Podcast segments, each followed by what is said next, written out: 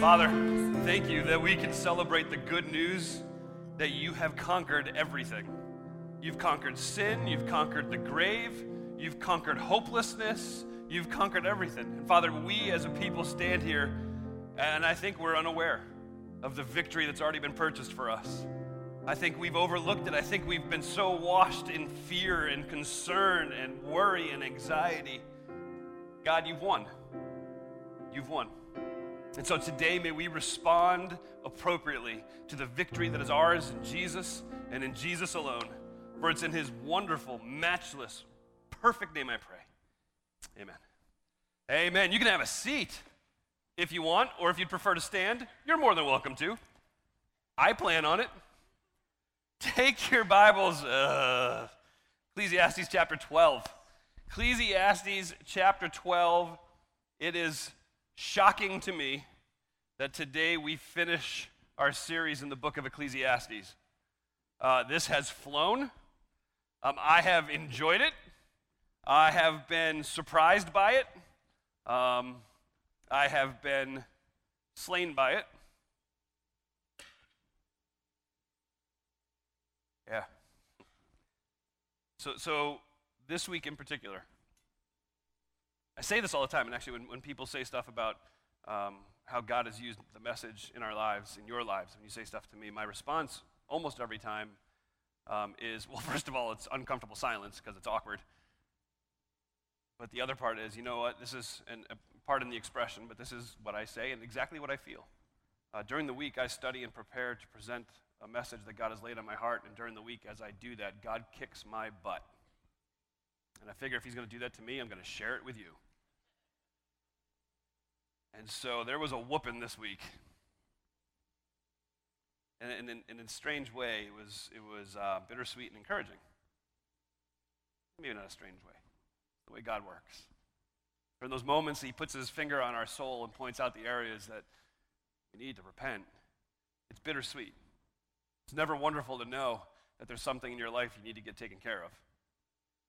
But it's amazing to know that there is a God of mercy and grace who loves us enough to say, just come to me and I'll forgive you.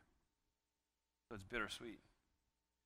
And today we get to end our series in Ecclesiastes with Solomon's concluding final, this is what it's all about.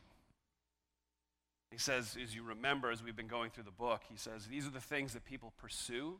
These are the priorities that people place in their lives. These, in fact, are things that I've done. These are the things that I've made most important. And I'm here to tell you that if you pursue wealth, you pursue pleasure, pursue relationships, if you pursue sex, if you pursue power, even if you pursue wisdom, at the end of the day, if those are your focus, you will find no satisfaction.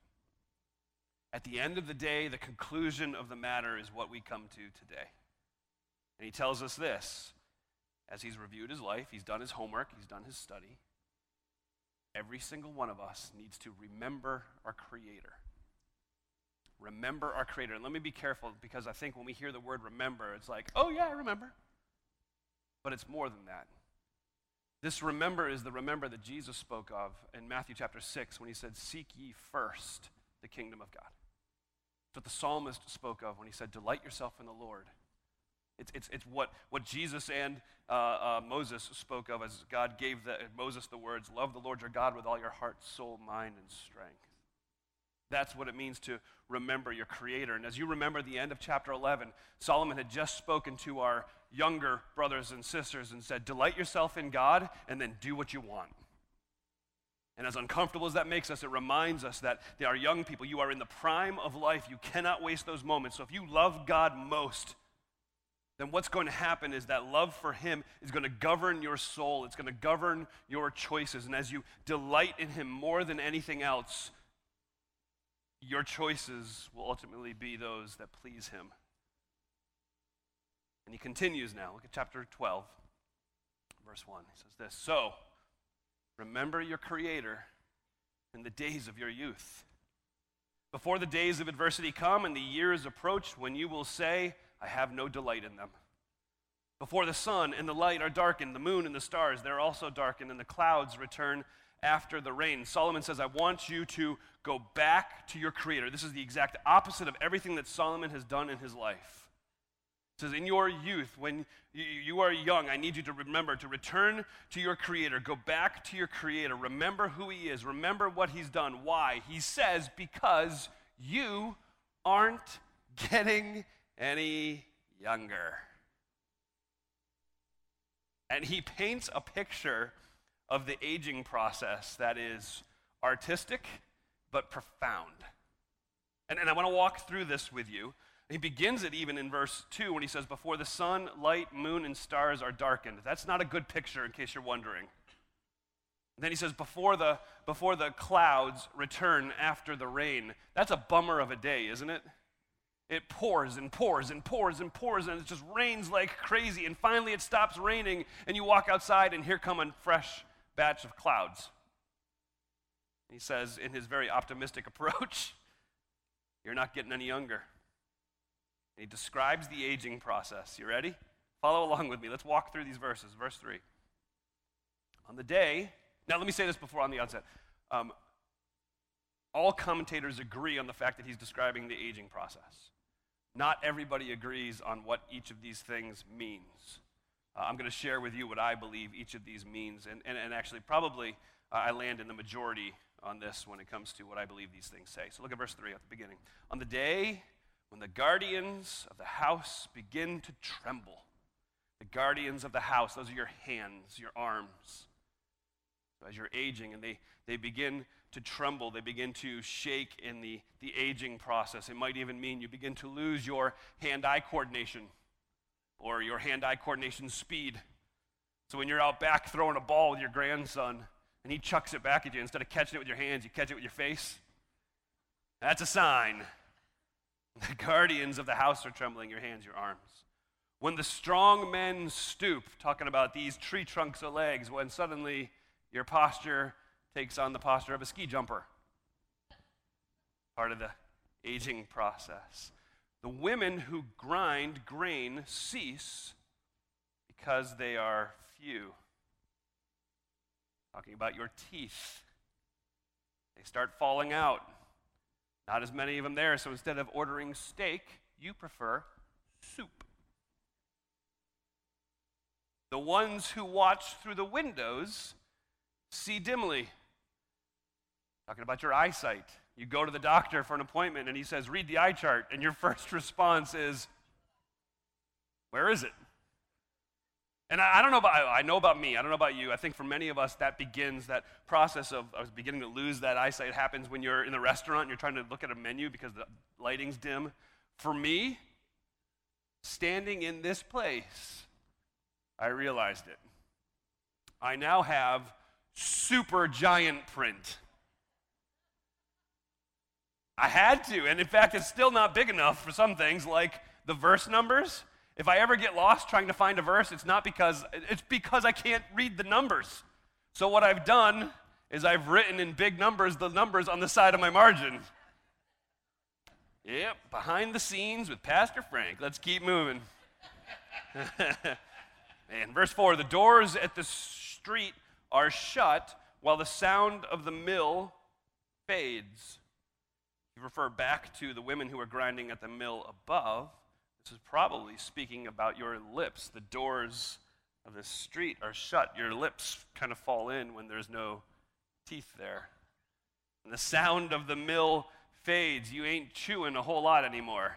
Now, I don't remember, uh, well, remember him. I don't have a whole lot of great stories with my granddad uh, growing up. I didn't spend a lot of time with him, but I do remember one thing my granddad used to say all the time, which cracked us up when we were little is we would sit at the table and we'd be eating, and he would take a big bite, and then he'd just sit there.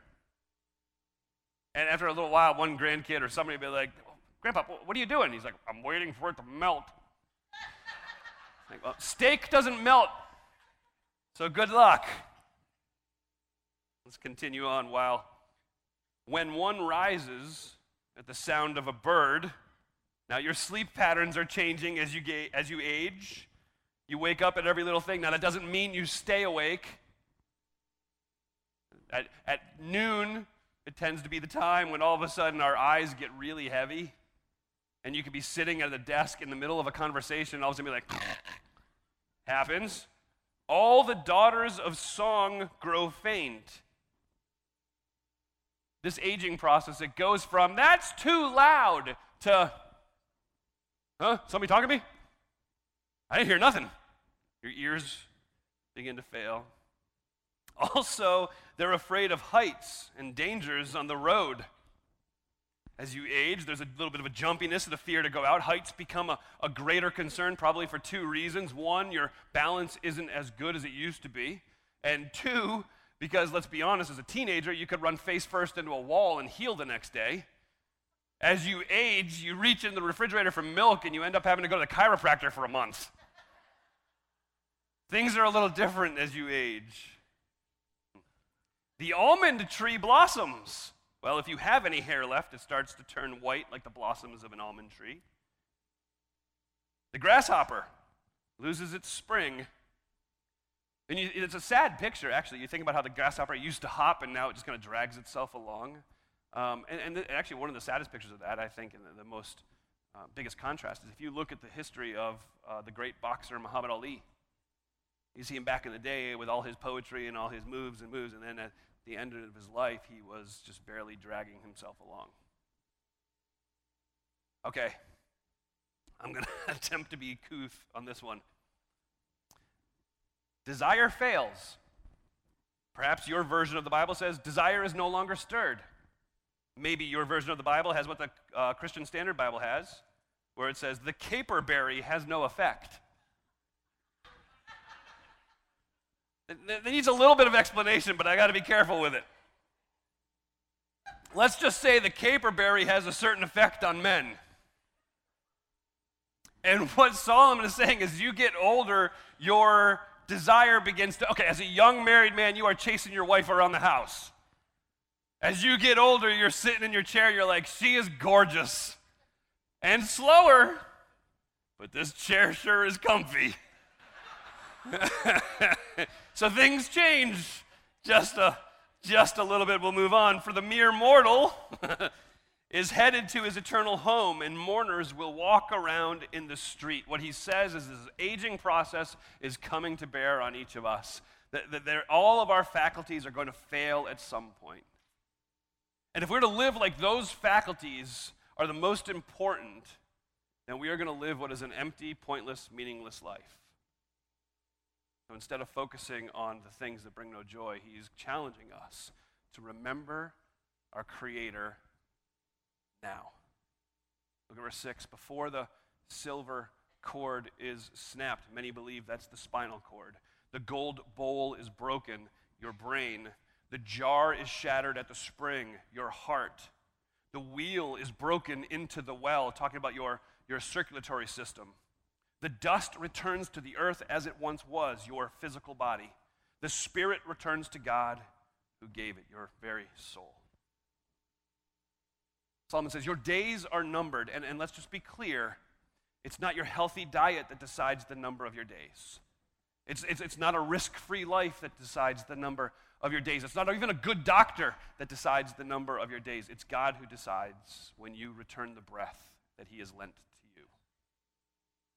so he says, before that happens, before that time comes, while there still is time, remember your Creator. And the good news is if you're here this morning, there is obviously time, and that time is right now. Look at verse 9. In addition to the teacher being a wise man, he constantly taught people knowledge. He weighed, he explored, he arranged many proverbs. This teacher sought to find delightful sayings and write words of truth accurately. The sayings of the wise are like cattle prods, and those from masters of collections are like firmly embedded nails. The sayings here are given by one shepherd. But beyond these, my son, be warned. There is no end to the making of many books, and much study wearies the body. Solomon has poured himself into life and research. He has poured himself into understanding what the meaning of life is because he, at some point in his life, got to the place where he said, It's all meaningless, it's all futility. This is a great waste of my time. Why? Why? What is the point of life? And he says, I did all of my homework. I studied this out, and many people are going to come behind me and they're going to tell you that this is the point of life. This is the meaning of life. And he warns us don't fall for the trap of listening to the latest and greatest craze that is out there. And my friends, it is everywhere today. Don't fall for the trap. Listen to the wisdom, God inspired wisdom of Solomon himself when he says, After I've poured my life into everything, it comes back to this singular thing remember your Creator. But what does that look like? It's a very Christianese phrase, isn't it? Well, thankfully, Solomon doesn't stop there. He tells us exactly how. Verse 13. When all has been heard, the conclusion of the matter is this Fear God, keep his commands, because this is the whole duty of all of humanity. For God will bring every act to judgment including every hidden thing, whether good or evil. What Solomon says is this is the conclusion of the whole matter. This is the, the grand finale. I want you to remember your Creator, and you do that by fearing God. Now, again, that's a very Christianese thing to say and um, often misunderstood. So, so, what does it mean to fear God? And typically, as you read commentators, as you listen to pastors, as you listen to theologians, the, the belief of fearing God is rever, reverential awe. Reverential awe. There's a, there's a truth to that definition. I mean, I've been to uh, both the Pacific and the Atlantic Oceans. I've been to the, the Great Lakes. I've been on top of the mountains in Colorado. I have been in places where I looked out over the, the vastness in front of me. And, and in that moment, I was struck by my puniness. And God wants us to stand in awe of who He is and to be less impressed with who we are. And he wants us to have a sense of awe. Now, we talked about this in staff on Wednesday. We were doing our staff devotions about this. The 80s ruined the word awesome. Awesome! You don't even know what that means. You know what awe is? Awe is when there are no words formed on your lips, it's simply an escape of air from your lungs. It's when your soul has been pressed or squeezed with wonder. It, it's, it's fascinating. I did this this morning, I got goosebumps. It's when you go on Google and you search uh, um, colorblind people see for the first time. In some of those, those videos and some of those stories, what you see is somebody who is so hyper and top. Okay, oh, these are the glasses I've been waiting for. I can't wait. I get to put these glasses on. I mean, I, my cone's done. They explain why they're colorblind. I haven't been able to see this, and that's just this, this, this, this. And I can't wait. And they put the glasses on, and the talking stops. And, and one fella, it was as simple as seeing a orange pumpkin with a green vine and realizing those were two different colors. That's the only thing he could say. It's, it's not all the same. And there's no response that can equate the wonder of what they're experiencing for the very first time. Their soul is squeezed or pressed by wonder. That's awe.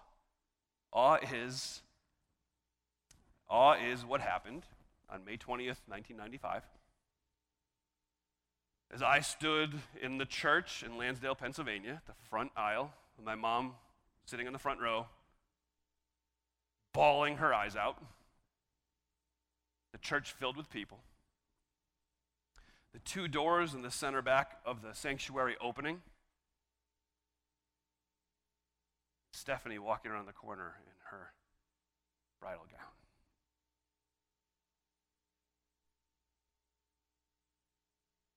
My soul was pressed in wonder.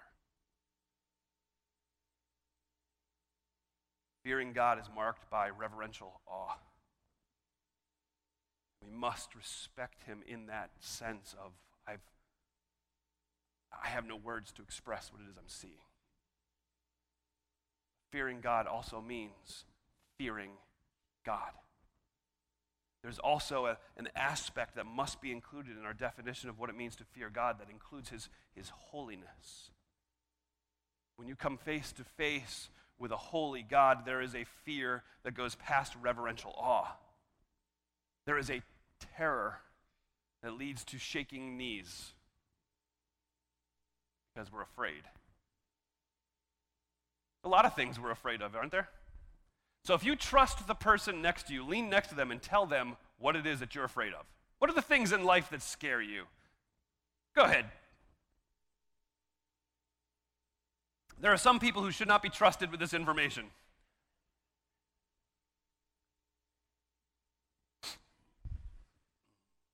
So I, I did some research and I looked up the, the, the, the most common fears of 2019. And here they are snakes. Amen. Hallelujah. Heights. Public speaking. I got that one covered. I'm good. It's being quiet in public I struggle with. Spiders. I have a great spider story. I know you're surprised. Um, Amber was younger. I mean, we were, so we, I don't know how old she was. She was, she was elementary, maybe, may, no, she couldn't have been middle school. She had to be elementary age. And uh, she had gone up to bed, and her, about a half hour, 45 minutes later, I had gone up and I saw her light was on underneath her door. And so I, I opened up her door, and she was sitting in her bed, in the corner of her bed, with her blankets pulled up like this. I'm like, Pooh, what's, what's the matter? She's like, I, I came up, got ready for bed, there was this huge black spider. I'm like, uh huh. She's like, now I can't find it. There's nothing worse than not being able to find the one that you saw at one point. So, spiders, uh, germs, crowded spaces, particularly with germy people, um, thunder, lightning, flying, dogs, flying dogs. That'd be kind of creepy. Um, this one always cracks me up. Clowns. People are terrified of clowns. I think I get it. I don't know. But, but you run that list and you think about some of the things that you said to the people next to you, and you just think insects, all these different things that you could be, be afraid of. And, and it, it's, it's foolish, is the word I guess that I'm going to use. It's foolish. We are so terrified of all these things. And yet, the very God who breathed our sun into existence, that, that ball of fire that is in the sky that is 93 million miles away from us and yet is strong enough to both light and heat earth, and He breathed that into existence. And we think we can just traipse into his presence without any terror. I don't think I should have to be afraid of God. I mean, oh yeah, but but but, but being scared of him that doesn't seem to align with what I think of him. Then you don't get it. In fact, Jesus himself in Matthew 10 is talking to the disciples about how they're going to carry about his mission into the places around them and push the light into the darkness. And as they do that, there's going to be great persecution that comes against them. And, and there's going to be difficulty, and the, the, the, they're going to be treated horribly. And they're, they're, uh, Jesus says, I'm sending you out like sheep's, sheep's, sheep among wolves. There we go. So I'm, I'm, sending out as sheep among wolves, and, and, and this is the deal. They're going to come at you, come at you, come at you, come at you, come at you. And he says, I do not want you to fear the ones who can only harm you physically. Don't fear them. Instead, the one you should fear is the one who can condemn your soul to hell because of your unbelief. He's not just awe, the terror as well. And, and I use this illustration all the time, and I apologize for its repetitiveness, but it's the only picture I can use that, that, that fully encapsulates what awe and terror combined look like.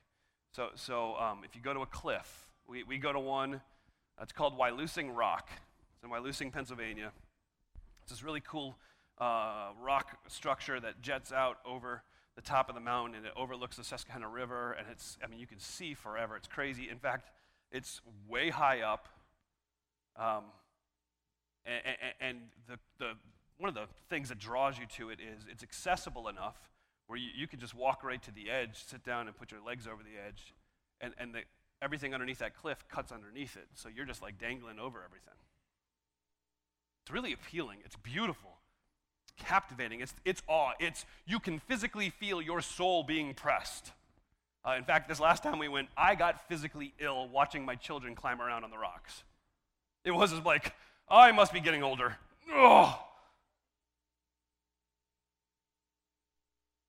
But you don't want to miss that edge. You, you want to get as close to it so you can take it all in. But you also know that one false step and uh, that's it. And so my approach, I did it this time too. My approach is this. All right, DA, okay, we got this.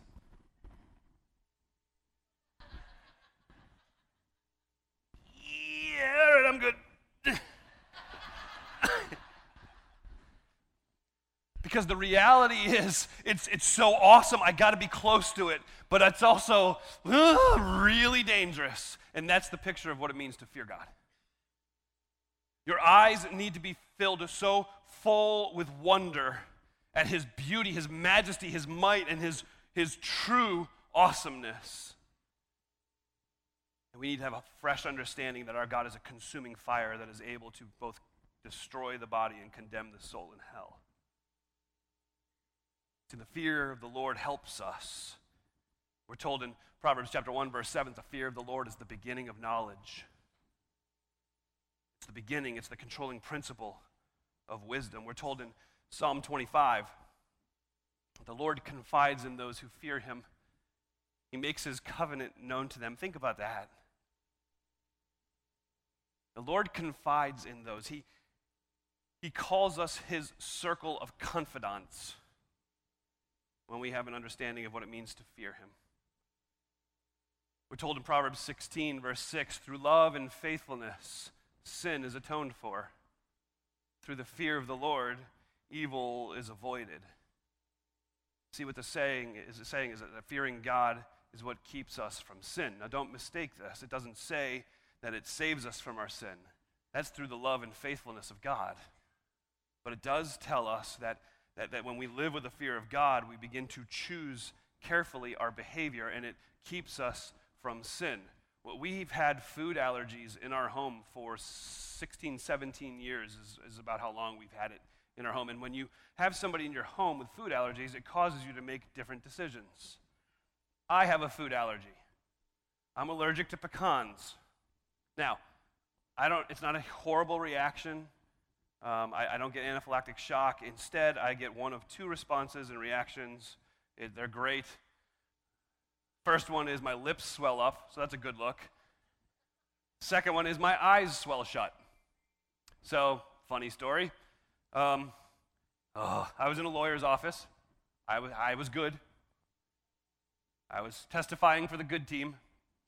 And uh, I had to stay for a couple of days to be called in a couple of times. And so uh, the, the staff there was, was very generous and gracious to us, and they wanted to make sure that we were comfortable. And so they would bring food in, and it was great. So, day two, maybe day three of my time there, I'm sitting in this very lush and comfortable uh, waiting area, and I'm reading, and uh, this, this sweet, sweet, sweet lady. I mean, she was, she was a, a 70, 75 years old, and just peppy and fun. Had a blast with her, and she's like, "Oh, Frank, Frank, I, uh, I brought coffee cake." Like, oh, God bless you. I got a big mug of coffee, hammered that first piece of coffee cake, and it was unbelievable. It tasted like a second piece. So I went and had a second piece of coffee cake.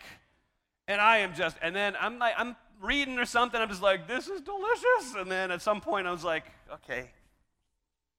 Like, man, my eye is so dry. Now, this tells you what kind of man I am go into the restroom and I'm like, I don't think I'm all right. Man, it's so itchy, so dry. I need lotion. I don't have any lotion, so I had chapstick. Um, so I, uh,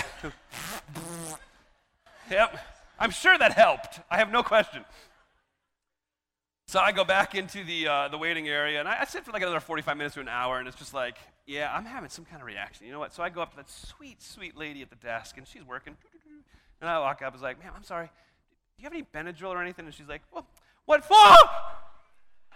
Um, and it was, both my eyes had swollen almost shut. And I was like, I'm not sure what happened. She's like, Are you allergic to anything? I said, Pecans. And she's like, I'm so sorry.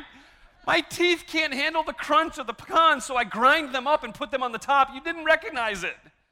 She tried to kill me, is what happened. Um, thought I was testifying for the good team. Um, of course, because of where I was, it wasn't like, just take some Benadryl, you'll be fine. Oh, no, no, no, no. Call the ambulance. Yes, so uh, that was the end of my trip. It was just fantastic. I love it. But the reality is, when there's food allergies, it leads to a change of behavior. And when you don't change your behavior, you have some sort of problem coming. Through the fear of the Lord, evil is avoided. We need to understand the fear of the Lord isn't just a feeling, it's not just some knowledge that we have, it's not a phrase that we use, it's a true understanding of who God is. It's an understanding of who God is that demands a response. When we understand truly who God is, our first response is awe and terror. But it doesn't just end there. Awe and terror continues until we not just fear God, but we also keep his commands. The very first command we need to keep is to repent and trust in Jesus. If You're here this morning, you have not trusted Jesus to stand as your Savior, then you haven't just been neutral about him, you have rejected him. And if you've rejected Jesus Christ, you have picked a fight with the one true God by trampling his son under your foot. And picking a fight with God doesn't end well. Don't want to be an enemy of God. His word tells us that by being his enemy, he will pour out his wrath on us. The very wrath of God finds its culmination in a place called hell. Please understand, hell is not a figurative place. It's not a bad day or a bad week. Hell is a literal place. And I know, I, I some of you are like, well, I, that's not, I don't like talking about hell. Neither do I. I hate the fact that hell exists. But just because I don't like it, just because I hate it, doesn't mean I don't tell you about it. I hate taxes. That doesn't mean I'm not going to tell my children how to do their taxes just because it makes me uncomfortable. I need to warn them, or else they're going to get a very unfortunate phone call from the IRS. The same thing with hell. I need to warn you about hell. It is a real place. And the tax thing oversimplifies the severity of hell. But I want you to understand that, that just because it makes you uncomfortable doesn't mean you can deny it. You cannot deny it. The scripture teaches us is, is praise God, God is slow to anger. That's, that's, that's why you, if you're here today, He's given you another chance to agree with Him about how serious your sin is because he is patient, he is slow to anger. But as slow to anger as he is, if you reject his son, you are his enemy. And when his patience comes to its end, the full weight of his omnipotence and unrelenting fury of his wrath will be poured out on his enemies for all of eternity. That's not very loving. Yes, it is.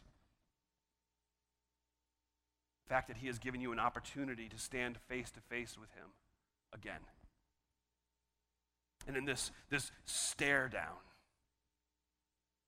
giving you the opportunity to feel the full weight of fear, both awe and terror, when you understand that He knows you.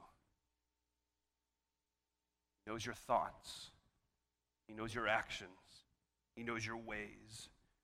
He knows the depth and breadth of your sin. By giving you yet another chance, he's giving you a chance to confess that your sin is so egregious against him that you can't stand before him on your own. You need someone else to do it. And that's the good news. The good news that Jesus Christ came and fully lived the life that you could not possibly live in absolute perfection.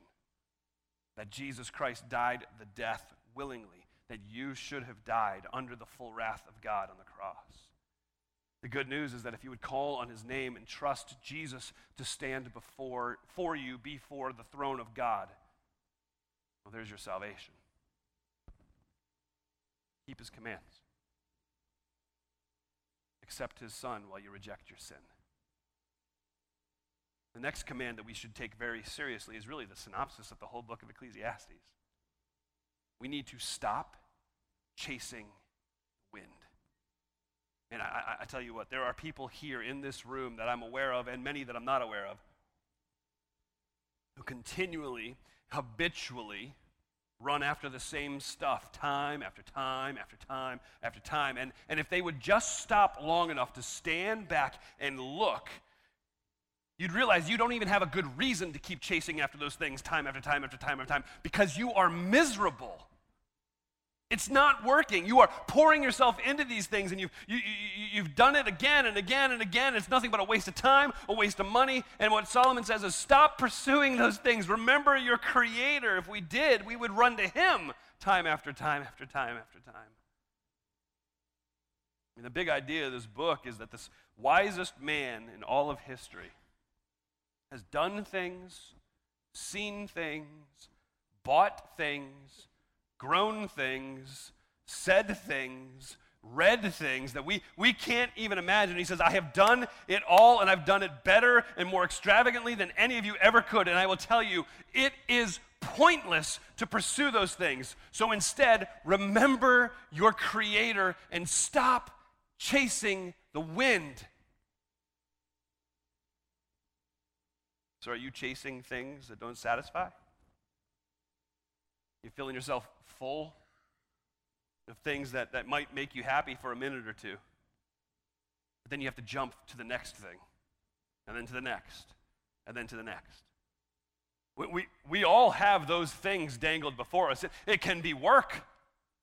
I need to run to work. I need to run to work. I need to run to work. I got to do this. I got to do this. I got to do this. I got to do this. And, and all you are doing is denying the true need in your soul to get off the treadmill. Maybe it's pornography. You're looking to, to fix a wound in your soul by looking at things you should never look at, and instead of it fixing your soul, it's creating a greater divide in your soul. Maybe, maybe the thing you pursue time after time after time after time is alcohol. You just want to numb it.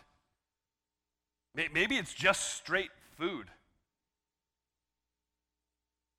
And what happens is you take these things, which in and of themselves are given to you as a good gift from God, and you, you, you multiply it and magnify it to this thing where it's your greatest good, and you pursue it to the place where it cannot help you. And, and Jeremiah says you're, you're counting on those things to satisfy a thirst in you. It's like counting on a broken cistern. In, in, today's terms, it'd be, be like being so very parched and you just, everything's stuck in the roof of your mouth and you just need a drink. And so you're counting on a cup that has a huge hole in it to satisfy your thirst. It never can. It will always be empty because there's a hole in it. And yet we are foolish enough, just foolish enough, to pursue those things. Instead, what we should be doing is running to the well that never runs dry. I go back to this story more than any other story in Scripture, I think. I was evaluating that in my own heart, in my own life this, this week, and what I came to the conclusion of is this I think I see myself so very clearly in these words. From John chapter 4, it's the story of the woman at the well. You know the story that Jesus is busy about ministry with his disciples, and he gets to the place in Samaria and he sits down at this well, and it says he is tired, he is fatigued, and it's about noon, and he has sit, sat at the well. And this woman from Samaria comes around noon. Now, that, that's shocking. Because you don't go get water at noon, that is the hottest time of day. The women would go to the well early, early, early in the morning, maybe even before the sun rose, in order to avoid the heat of the day. And they always did it in community. It was a number of women that would go and they would help each other and assist each other in that, that most necessary need of collecting water. But here she shows up at noon. It just so happens Jesus is sitting there. This conversation begins, and Jesus says, Give me a drink. She's shocked that he would speak to her because he was Jewish, she was Samaritan. Those two never spoke. He was a man, she was a woman. That was a cultural no no, too. But Jesus says, get, get, get me a drink. If you knew who was speaking to you and said, Give me a drink, you wouldn't have even gotten him a drink. You would have looked at him and said, Oh, please give me living water. Now, I find weird encouragement at this moment Because Jesus is using an illustration with this woman to get her to understand what's about to happen. And the woman looks at Jesus and says, Wait, wait, wait, wait, wait. You're going to give me water? You don't even have a bucket. How are you going to give me water? And it's incredibly encouraging that even Jesus used a story and the woman's like, Got nothing. Got to be more specific. So he says, Let's be more specific. Everyone who drinks from this water will get thirsty again, but, but whoever drinks from the water I give them will never be thirsty again. See what he's doing there? He says, Everyone who has to come back to this well, he's giving her a picture of you're on a treadmill. You're here today. Guess what you're going to do tomorrow? You're going to show up here tomorrow to get more water. Guess what you're going to do tomorrow? Get more water. The next day, more water. Next day, more. It's just this continuous chasing of the wind that is happening in your life. And I'm going to tell you that if you would drink of the water that I give to you, you would be removed from the treadmill, you would stop chasing the wind, and you would find total satisfaction. She says, Sir, please give me that water so that I'm not thirsty again. He says, Okay, let me start with a question. Go get your husband, bring him back, and then we'll talk. And in that moment, you see why she's coming at noon, why she's coming alone and not in community is because she is filled with shame. Because she says, I don't have a husband. It's a safe answer. Jesus says, You're absolutely right. You've had five husbands. And this sixth man you're living with He's not your husband. You see what she was trying to do? There's something in her soul that is lacking. And so, what she is doing is going from man to man to man to man to man to man in order to fill that hole. Jesus says, as long as you do that, you're going to need to keep coming back to the well because this is a well that is run dry. There's no water there for your parched spirit. What are you running to? What are you pursuing? Why are you chasing the wind? Solomon says, let's hear the conclusion of the whole matter. Remember your Creator. Fear God, keep His commandments, because this is the whole duty of all of humanity. He knows what satisfaction is available to you. It's God who knew the emptiness of the treadmill. It's God who knew the emptiness of, of chasing the wind. And it's God who has made a way to lift you from it and put you on solid ground. Remember your Creator. Remember your Creator. Because in Jesus Christ, He remembered you. Let's pray. Father God, thank you for the sweet salvation we can experience through Christ. God, I, I pray that you would deliver somebody right now from this empty pursuit, whatever it might be. God, I don't know, and I'm not doing a weird prophetic thing. I just know with a group this size, there are people who are struggling with addictions, with porn, with alcohol, with drugs, with, with workaholism. God, they're, they're struggling with all these things. And God, they are pursuing something that'll never satisfy. They are chasing the wind. So, God, would you lift them from that and give them freedom and understanding that it's Christ and Christ alone that brings true satisfaction? And I pray for the one who's, who's come face to face with you this morning and doesn't know you. I ask, God, that here, in this moment, they would cry out from their heart for salvation. That they would ask you to be the one who represents them before the throne of God and your righteousness to be credited to their account right now because there is nothing in them that can save them.